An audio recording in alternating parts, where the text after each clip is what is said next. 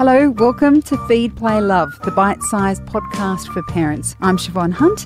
This is a show all about parenting. I speak to experts and carers about everything from fussy eating, toddler behaviour, sleep, and more. Have you ever seen a child do something wrong, then rebuke them about it, only to have them lie straight to your face saying they didn't do it? Have you asked them if they were the one that hit their sister first? And you strongly suspect they are lying by the look they give you. When children lie, what do you do? Maggie Dent is a parenting educator, author, and host of the Parental as Anything podcast. She's also known as the Queen of Common Sense, which is why I feel it's very appropriate that she joins us for this topic. Hi, Maggie, how are you? I'm really good, Siobhan. And I am, I'm not lying. I just want to get that out there. Good, because I wouldn't have been able to tell. You've got a very, actually, that's not true. You don't No. have an innocent No. face. No, You've got a very innocent. mischievous face. Mm-hmm. Naughty, even. I think I could have lied a lot when I was a kid. I reckon you would have. So, are there ways of knowing whether your child is lying? okay, so we, let's go back one step. I mm-hmm. want to really let you all know that it's developmentally very normal. Okay. Tick. Second, really good piece of news is that it's a sign that your child's quite intelligent or emotionally intelligent to be able to manipulate the reality. so I bet everyone's just breathing a great sigh of relief. And then there's also this stage that our children are developing their sense of self where their real world and their imaginary world can get a little bit hazy. Do you know, like Bluey, is it real? You know, that Yeah, sort of stuff. yeah. And uh, I had that experience not long ago with one of my, my granddaughters, four, and we're in the car off to the playground, and she said, her um, other little cousins in the car, and um, he was wearing his Batman outfit. And she says, Well, anyway, Alfie, I've seen the real Batman flying in the sky. And Alfie looked and and and I've and I've gone, Did you really, Miller? She said, Yes, up in the sky near the clouds. I could see his cape flying, Nanny. He was flying. He's real. Now, that was exactly, and I'm looking at Steve, my husband, who's not quite as well informed as I am, but do not say a word.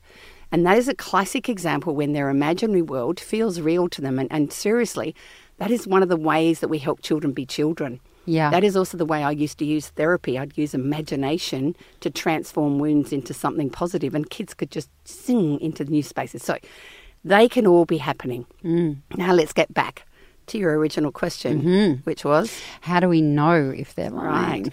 I don't think that's the problem. Okay.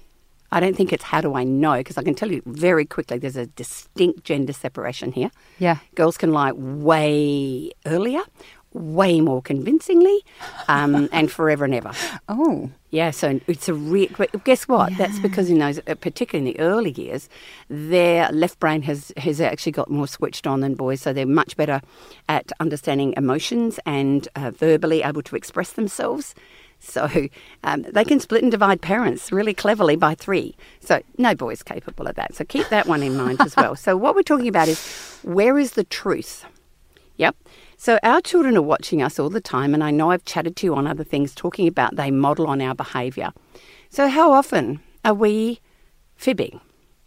Now remember this, and this is that challenge of where is the truth that's something that needs to be helpful, and where's the truth that is actually, you know, just being damn nasty, and that's where lying needs to come to. Obviously, those of you who are in families of faith, there's no place for lying, and the truth is absolutely it. But I am going to say at different times, our big um, presence as parents can make children frightened into lying rather than sharing the truth.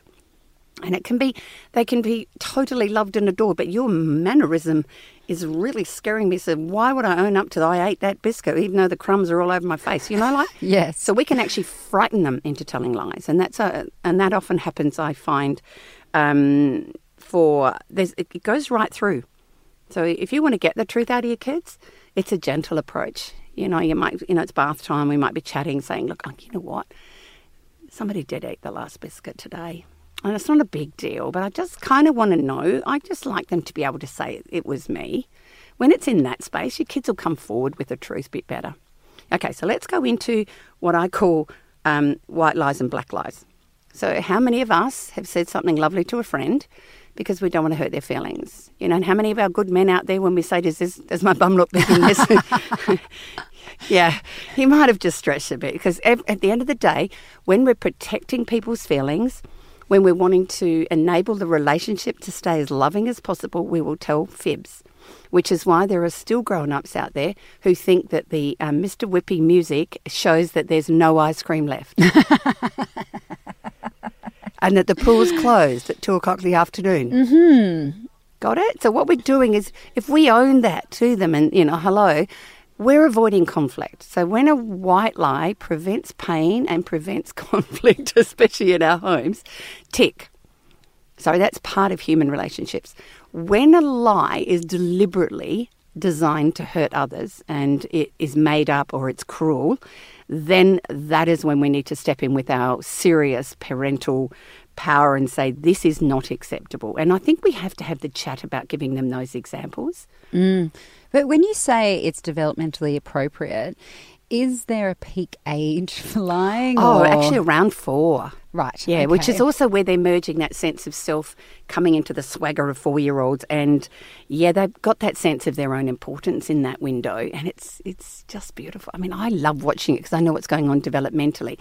But obviously, if you're the mother and it's your child just lying blatantly in front of everyone at playgroup, you can kind of like feel like I'm a failed parent here. So I'm glad we're having this conversation. Can you see again that the capacity for our children to be able to create that is is actually really important in terms of them becoming a communicator later on. Um, and obviously, if there's a certain leader of the American nation who would possibly learn what the truth looks like, you know, Yeah. because you can see there's a it's it's how do we distort the truth for my own advantage, Yeah. which is technically black lies. Yeah. Yeah, um, and I think um, in our home environments, being able to get really upset because you know it's not the truth. That's another one of those moments that we really need to breathe deeply and go, okay, no, this isn't this. I've noticed it, and I need to bring it up, but this isn't the moment. Yeah. Because when we bring it up in a way that's um, con- confrontational, what we often trigger is shame, and we trigger the sense that I've done something really bad, so therefore I'm bad. So we don't want that. So it's the quiet conversation in the car, in the bath, or in the in the bedroom as they're off to sleep at night that says it's okay to tell the truth. So one of my sons, I had one that was just amazingly truthful and honest, seriously. And he said to me, he worked out in class. So if the teacher left the room, there was a lot of ruckus going on. She'd come back in and say, "Okay, now who was that? Who was making all that?" He'd stand right up. Only one who'd stand up, and um, because he was leading it technically, Yeah. No one else stood up with him. And he said, Look, Mum, what I've worked out is when you stand up and own it, you know, quite often you get rewarded for being honest. So quite often he got let out early because he was honest. Yeah. Um, and he is, it's just a trait that was in him as a personality that. Um, that would be great if we all, but sometimes his honesty can actually be a little bit, oof. yeah. I don't know about that. Yeah, I like, oh, he comes up with some things every now and then that put me right back in my box. And that was before he turned eight. So, can you see once again? Yeah. Truth is actually what we need to talk about, and also um, degrees of truth. And do I need. Do I need to manipulate it in order to get my needs met? Or can I just ask my parents mm. to possibly identify I have a missed need here and you could meet it? So, again, human interrelationships and communication are fabulous things, aren't they? I tell you what, we had a situation with my son which was so interesting. Thank goodness I have this job because I, I look, I still didn't really know what to do, but you were in the back of my mind. Mm. He, we went to a friend's house who had a big toy room, and this friend of ours has two boys, so they had lots of boys' toys, and my son is obsessed with going to other people's homes with toys. Anyway, uh, we get home to discover that he's nicked a zombie Nerf gun. And I have to admit, the first thing I wanted to do was laugh because my son looks like an angel. He looks like butter would not melt in his He mouth. does. He is so gorgeous that I'm and and looks he's generally very sweet. And um, I my daughter was just beside herself saying, "You have to take it back," and I was I was really caught because um, on one hand I wanted to laugh and think, "Oh my God, you're so clever," because he actually took a plastic bag and hid it in the plastic bag and walked away. And of course, I know stealing's wrong, but I was caught in this strange place because I didn't want to shame him for what he'd done, even though I'm pretty sure he knew he did the wrong thing. Uh, and my daughter was there wanting to see him severely punished, but he was. When I talked to him about it, he was like, "Oh, please don't tell so and so. Please don't tell Nanny and Pop I did this." Please don't tell the man who he stole it from. And, and of course, the dad didn't care. He's like, please keep it. We've got too many toys. And I'm like, but that's not the lesson No, we no, want no, to hello. teach him. but it was a very difficult position to be in as a parent because I. I knew he'd done the wrong thing, but I also and, and we talked to him about that. But I didn't want to shame No, him. and that's exactly what we want. So, what's happening? Our emotional intelligence is something that is developing as we gradually build that prefrontal cortex, and it, it takes till the mid 20s. So, the ability to manage our impulses is developing. So, I could tell you I've probably worked with 15 parents with a very similar story to this because in that moment, the impulse was too great. There was no, I'm stealing this to have for me. It's, I want to play with this and I'm going to take it with me. Nowhere in his mind is he able to realize that this is actually, you know, like criminal offense stealing. It's the impulse I'm unable to contain. And then your job, exactly what you just said, is um, how can I handle this with him learning a teachable moment and lesson from it? And you've done beautifully. So, one of my boys, probably year six, where you'd think there's a bit of prefrontal happening. I found a, um, a book in his bag, and there was a book fair at school, and I obviously tweaked it, didn't have a library bit in. I'm pretty sharp. And I said, So, how did this get in your bag? And he said, um, Well, I put it there. And I said, We didn't buy it. So that's stealing. Stealing's not okay in our family. And he said, But all the boys did it, mummy. And this is another lesson, isn't it? That just because the impulses of a collection doesn't make it any easier, that's one on one, your hand, put it in the bag. So he said, um, and I said, So what do you think we should do about this? And he said, I'll just go and poke it back on the table. And I said, No, you won't, because the choice you made is one that I want you to remember. So you are going to go to the principal tomorrow and return the book and say you stole it. And whatever consequence he gives you, you need to be able to wear it because that was your poor choice. I was the worst mother on the planet. No, I didn't shout, didn't yell, didn't ground him, didn't anything him because I felt this is where the lesson is coming from is I need to go and own my poor choice. Now, I was the only one of eight who did that. And years later, I have found my son has this thing called a conscience. yeah. And that isn't that what we want? One of his friends was at uni. Uh, they were walking around the car park, and he said, "Have you bought your, you know, your parking pass, which costs money?" He said, "No, I should have enough money next week." He said, "Here, I'll grab you one." Window was open, pinched it, gave it to him. My son rang me the next morning. You know, this is 19 years of age, and said, "I didn't sleep all night, mum." And I said, "So what are you going to do, babe?" And he said, "Well, I, I got the rego. I'm going to find the car and put it back today." And that's when I went, "Yes!" That moment that we thought was a moment that showed I've got a terrible son and I'm a terrible parent and we're terrible was the teachable moment when done with love and compassion that transforms something inside our children that they can struggle with impulses because they're children and that we need to let them make it right. And the making it right, that is exactly what you're saying there. So, oh, keep it. No, no, no. I need him to make this right because stealing isn't one of the values in our home. Well done. Mm, well, it's good to know. Tick that one, Siobhan. oh my goodness, I think I've exhausted all my questions about lying. Is there anything you wanted to add? No, I think it's just we need to be mindful. So, um, you know, when we are in some of our large social gatherings with our family, you know, and we have an annoying aunt or their nanny laughs too loudly and things like that, that we need to be mindful that sometimes we might mention to them that, um, you know, it's it's it's politeness is another part of this aspect. So, um, being able to know there's a tendency in our family some to be a bit annoying, and that sometimes I actually really try to be kind to them because I think that can be difficult.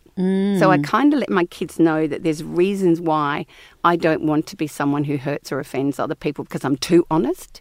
Yes. I think there can be a too honest place. oh, yeah. Yeah, so I kind of have conversations around it so they're able to navigate that space in between the two. Wouldn't it be wonderful if we were able to have that, you know, the whole telling lies, which is really what's around most bullying and most cyberbullying. Um, you know, if we can call that stuff and get it into their consciousness early, you know, and pause. Is this is this true? Is this kind? Is this necessary? You know, the pausing. That would be great. And if they call us up on a lie, um, we need to own it and say, "You're right. Yeah, it wasn't a good choice." Because that takes courage. It does take courage, but if we want to raise children with the consciousness that we do, Yeah. which every parent does, Yes. there are times that we have to be the model that says, I'm not a perfect parent. Remember, I'm into good enough imperfect parents. Mm. But when I'm imperfect and I have made a poor choice around what I've said about someone, I need to step in and make that right. Yeah. And also the courage to know the difference between sometimes it's easy to tell the truth and it's mean. And sometimes it's hard to tell the truth and that's courage. And that's what we want our kids to Totally. be Totally. brave to stand up for someone when it's not right. Yeah, yeah, and I was um, I was demoted from a um, head girl position at a boarding school I was at because I held the ground around what was what was honest and truthful, and um, the um, school didn't appreciate my honesty, and I accepted that um, that demotion because I felt I realised who was at fault, and it certainly wasn't me. Yeah, it's funny though. I revisited it one day to do some work in that, and they'd forgotten to take my name off the honour board, which I thought was even more funny. So I got the laugh, laugh, last laugh. But you know, my kids can see I still was head girl. No, I wasn't. I got demoted. Doesn't say demoted next to it. I love that you got demoted, Maggie. I love it. Maggie, thank you so much for coming in and talking to us. And that's the truth. It is. Maggie Dent, parenting educator, author, and host of the Parental as Anything podcast. Check out the notes of this episode if you'd like links to all of the things that Maggie does. Feed, Play, Love is a babyology podcast produced and presented by me, Siobhan Hunt. I'd love to hear from you, so if you'd like to get in touch, email me at feedplaylove at theparentbrand.com.au. See you next time.